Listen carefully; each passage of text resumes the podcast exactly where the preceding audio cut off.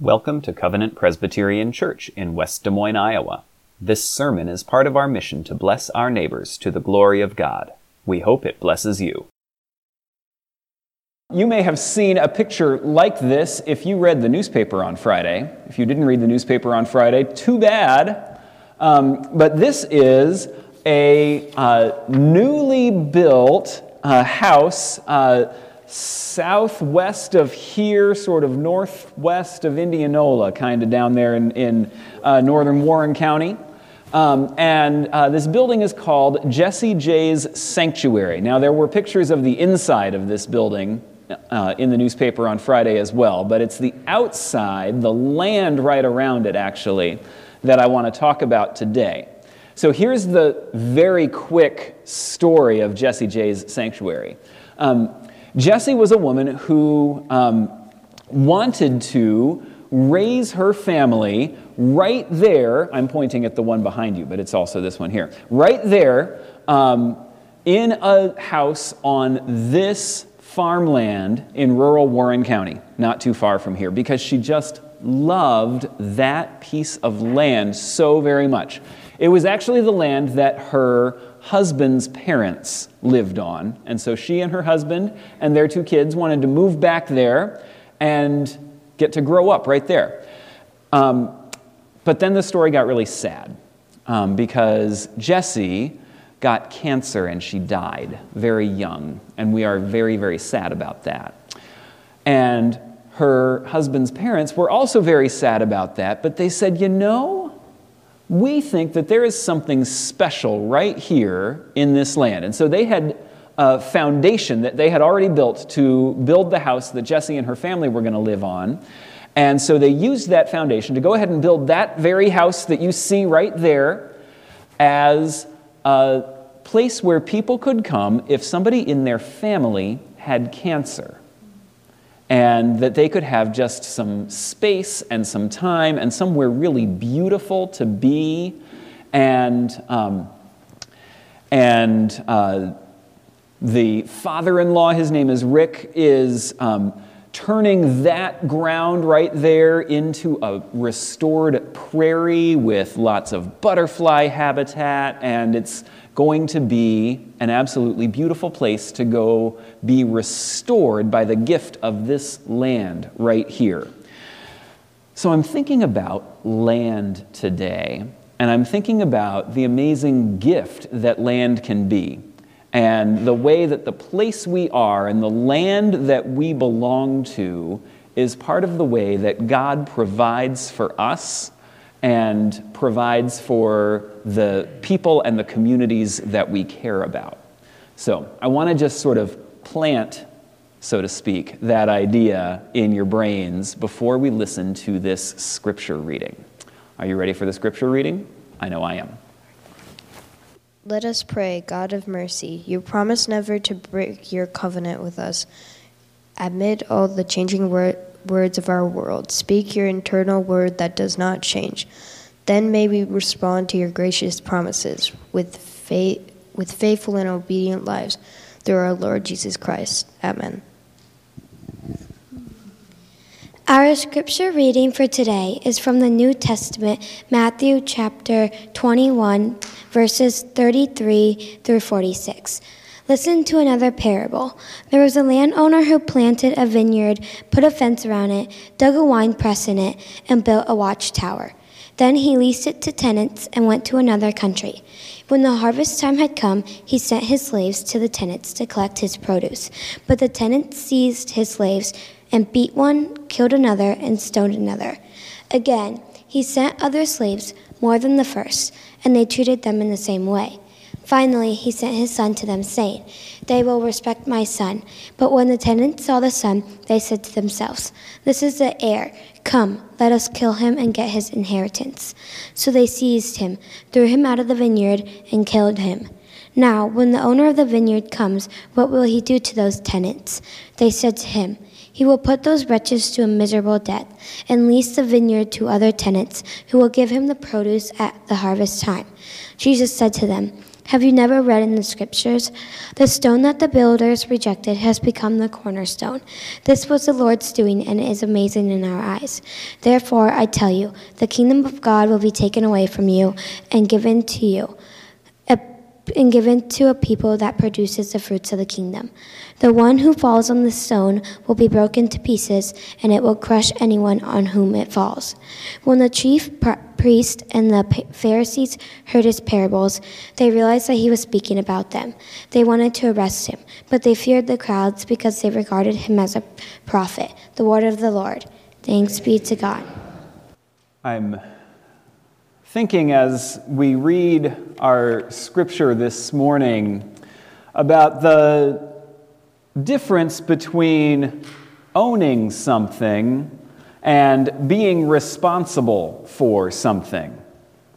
Now, of course, we all learned because we were all very well raised take responsibility for the things that we own, right? And take care of our things and keep them nice and so on and so forth. Otherwise, we hear that voice in the back of our head telling us to uh, tidy up or clean up or uh, repair what we have, whatever the, the question may be. But Jesus is telling a story that gets at the question of not just our responsibility to the stuff that we have, but our responsibility for what we otherwise seem to own. And he does it by telling this story about some people who don't own the thing that they're taking care of. He tells a story about some tenant farmers. And if you're a tenant farmer, that means, of course, that you do not own the farm that you are working on. And so you are accountable not only uh, to your own interests and desires, but you are accountable beyond yourself to the owner of that land. But then Jesus tells this story about these tenant farmers who don't want to be responsible to the owner of the land. He says that they have withheld the landlord's share of the produce. And then he asks, Now, how would the owner of this land y'all respond if you were the owner of this land?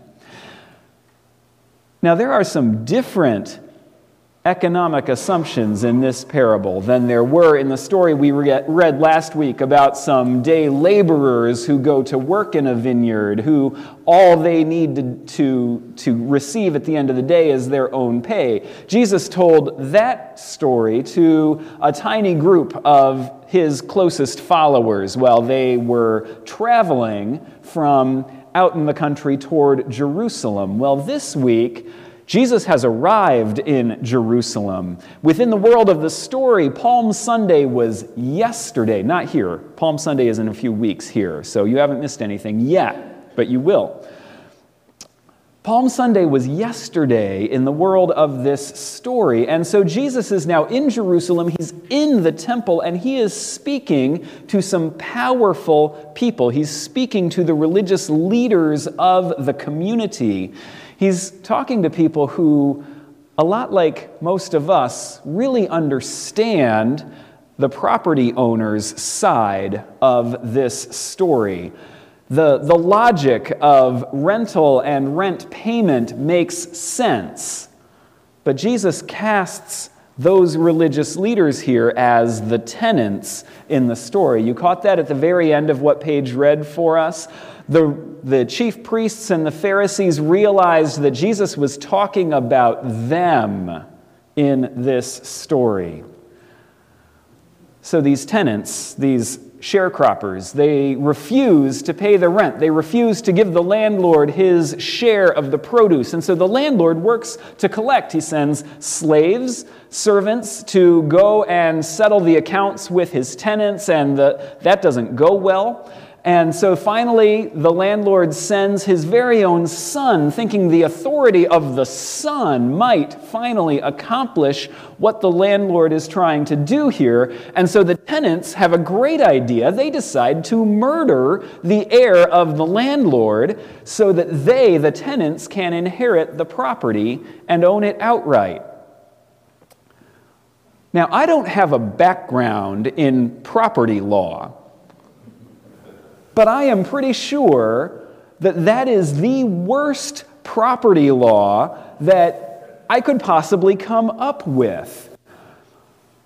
But remember who Jesus is telling this story to and about. He's telling this story to an audience that is going to look at this from the landlord's point of view. And under that really terribly written property law, which is not the law, because the next thing they, the audience, think that should happen, the next thing they think should happen is that the landlord should call down death and eviction on these tenants in that order, which is all meant to be ironic. And we know, of course, that as we read this parable, it is, at least on some important level, about God's mission to redeem the earth in Jesus Christ. And so we know, uh, back from Sunday school, most of us know that when you read a parable, the most powerful figure in the parable is meant to look like God. And certainly here, I think that's what Jesus is getting at. So if the landlord is God, then the heir, the son of the landlord, is Jesus. Are you with me? And these very same religious leaders, in four days, are going to condemn Jesus to death. But this parable, right now, today, leads those same religious leaders to condemn themselves first.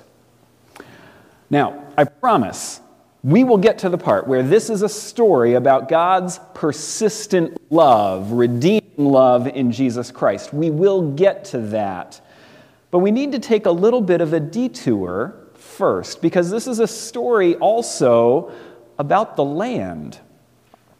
So, during the season of Lent, as we are preparing for Easter, we're listening especially for some of the connections between these really difficult parables that Jesus tells and the issues that are facing our communities in Iowa today. And today, Jesus tells us this story that just leads us right into questions about the land and our relationship to the land and the recognition that we belong to the land.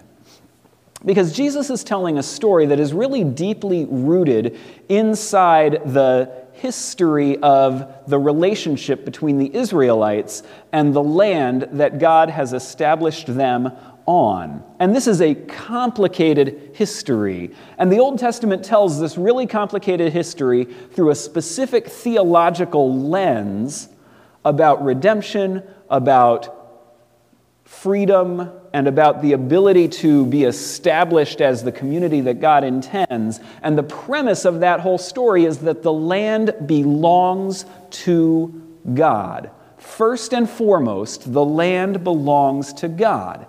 And then, from the very beginning of that story, God has needed to send prophets who go to call out the entitlement of the powerful elites who don't seem to understand that one, they belong to the land, and that two, they, as people with power in their community, they are responsible to the rest of the community. And so God has again and again needed to send prophets to those uh, who were in those positions. And the story continued moving through disaster and exile. And the Old Testament tells that part of the story as well and talks about the way to think about that disaster and that exile as judgment for how those in power uh, behave toward those without power. And this is all in the context of the relationship with the land. So when Jesus tells this particular story, the audience has all of that in the back of their mind. And then it gets more complicated than that. Because after Jesus tells this story as sort of an internal Jewish argument over what responsibility to, for, and through the land is all about, a few hundred years after that, the, these followers of Jesus, they call themselves Christians now, become culturally powerful and they start to use actually stories just like the one we just read to oppress those who are not Christian and use a logic that is actually right there in the response of the hearers of the story, the ones who said that the landlord will come and uh, put those so and so's to a miserable death and take their land and give it to somebody else, we start to use that same logic to say that if you don't believe in Jesus, you are not entitled to property rights.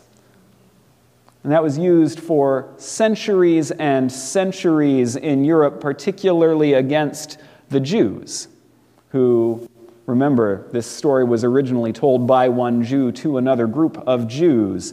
And that same logic was eventually extended to indigenous people in the Americas when those powerful folks in Europe figured out that there was land here.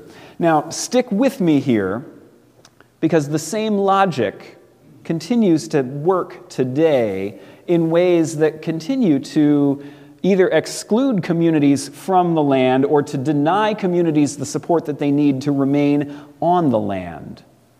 And that same logic applies to small farmers out in rural Iowa and to urban neighborhoods in the cities of Iowa alike. So the logic today is specifically about economics in today's world. Our logic is explicitly about economics. But it is so often propped up with this religious or moral language, as if failing to make ends meet were somehow a sin, as if the land exists precisely for economic output, which, if you ask an actual farmer, they know that to be untrue. If you ask an actual farmer, they know that they feel a deep, abiding responsibility to and for the land. And they are so often stuck within an economic system that denies that we belong to the land and so tends to remove people from the land when they can't make that land profitable, economically viable. And Jesus' story insists that we've got that backwards.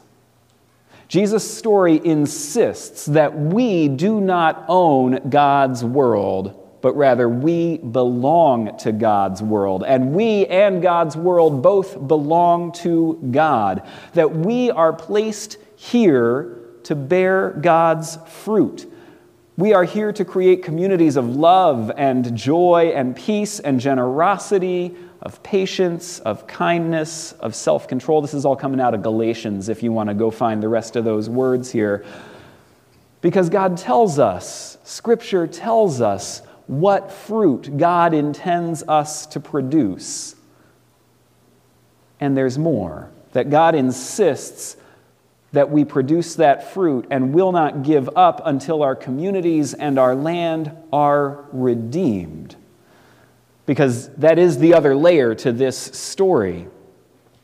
Jesus tells us that these tenants, operating under the, the most absurd assumptions about how property law works, decide that they are going to kill the heir of the vineyard, and so they will get to inherit that son's inheritance.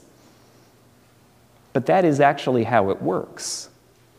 See, there's a paradox in this story about how atonement works because the murder of the son that will take place in four days within the story, that will take place in about four weeks as we read through this story, that actually does become an inheritance for us. Now, I put that all the way at the end here because we have a tendency to rush into that a little bit too fast. We tend to rush into the way of justifying Jesus' death as if it could be somehow justified. It is an injustice, and yet God is able to pull from that a greater redemption than we could imagine. So remember that we are reading a story about injustice. We're reading a story about how Jesus' righteousness exposes our own unrighteousness, and at the same time, it points through all of that to the way that we are freed from that same sin. The way that we come to inherit the life that God always intended for us. because the owner of the vineyard first sent servants to go and collect the fruits of that vineyard, and then sent his son to go and collect the fruits of that vineyard, and now sends the church to be part of the continued redemption of that vineyard, of this world God loves so much, because God never quits coming into the world to redeem this world for those purposes of love and grace, of peace, of generosity, of faithfulness. That's been the case from the very beginning, and it is the case even now. And so, when God reaches into situations of injustice, situations of tragedy, situations of sorrow, and brings grace out of it, that's what God has always been doing. When we think of a beautiful gift of land like Jesse J's sanctuary, just right down there a little bit, we are noticing one of the very many powerful ways that we can belong to this land, that we can belong to this world God gives, so that we can bear the good fruit of God's kingdom joy and peace and kindness and share that with God's people. There are a lot of different ways that our relationship with this land can bear good fruit. There are a lot of ways for us to remember that we belong to the land and that we and the land belong to God. And so we celebrate that God insists on redeeming and transforming this world in Jesus' grace. Amen. And now, a moment for mission. We lift up as our moment for mission this morning our March Coins for Concern partner, which is Dorothy's House. All the loose coins in the offering plate this month will go directly to support the mission of Dorothy's House. Since January of 2016, Dorothy's House has offered a safe, supportive space for survivors of human trafficking in Iowa. You may not know that a little under two years ago, Dorothy got a new house, and here is what happened.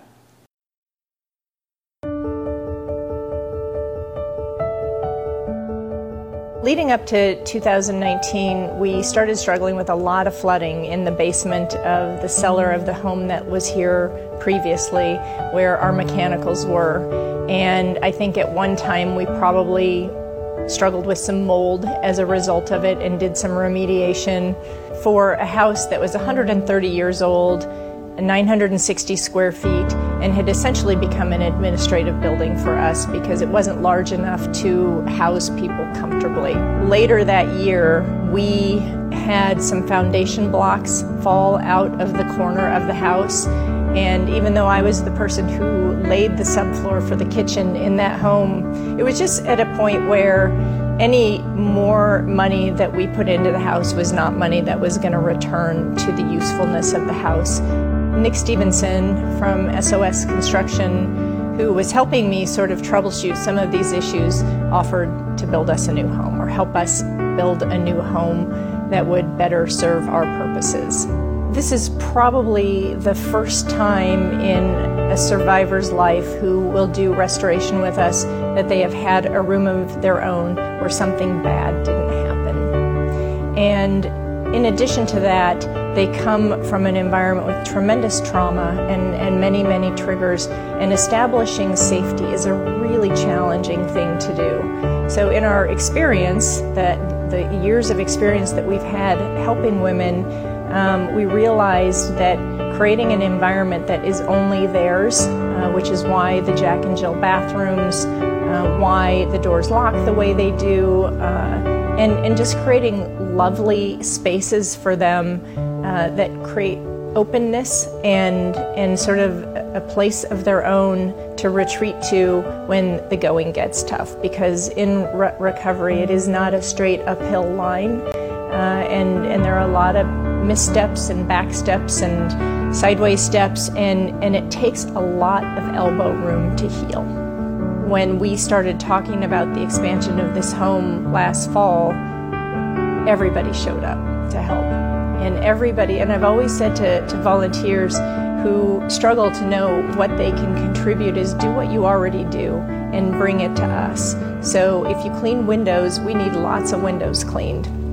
And people did that with roofs and with flooring and paint and any number of things, you know, our HVAC systems uh, in order to make this house affordable and to give us the equity that we need, um, you know, to have some sustainability sometimes. And it is a gift beyond my wildest expectations.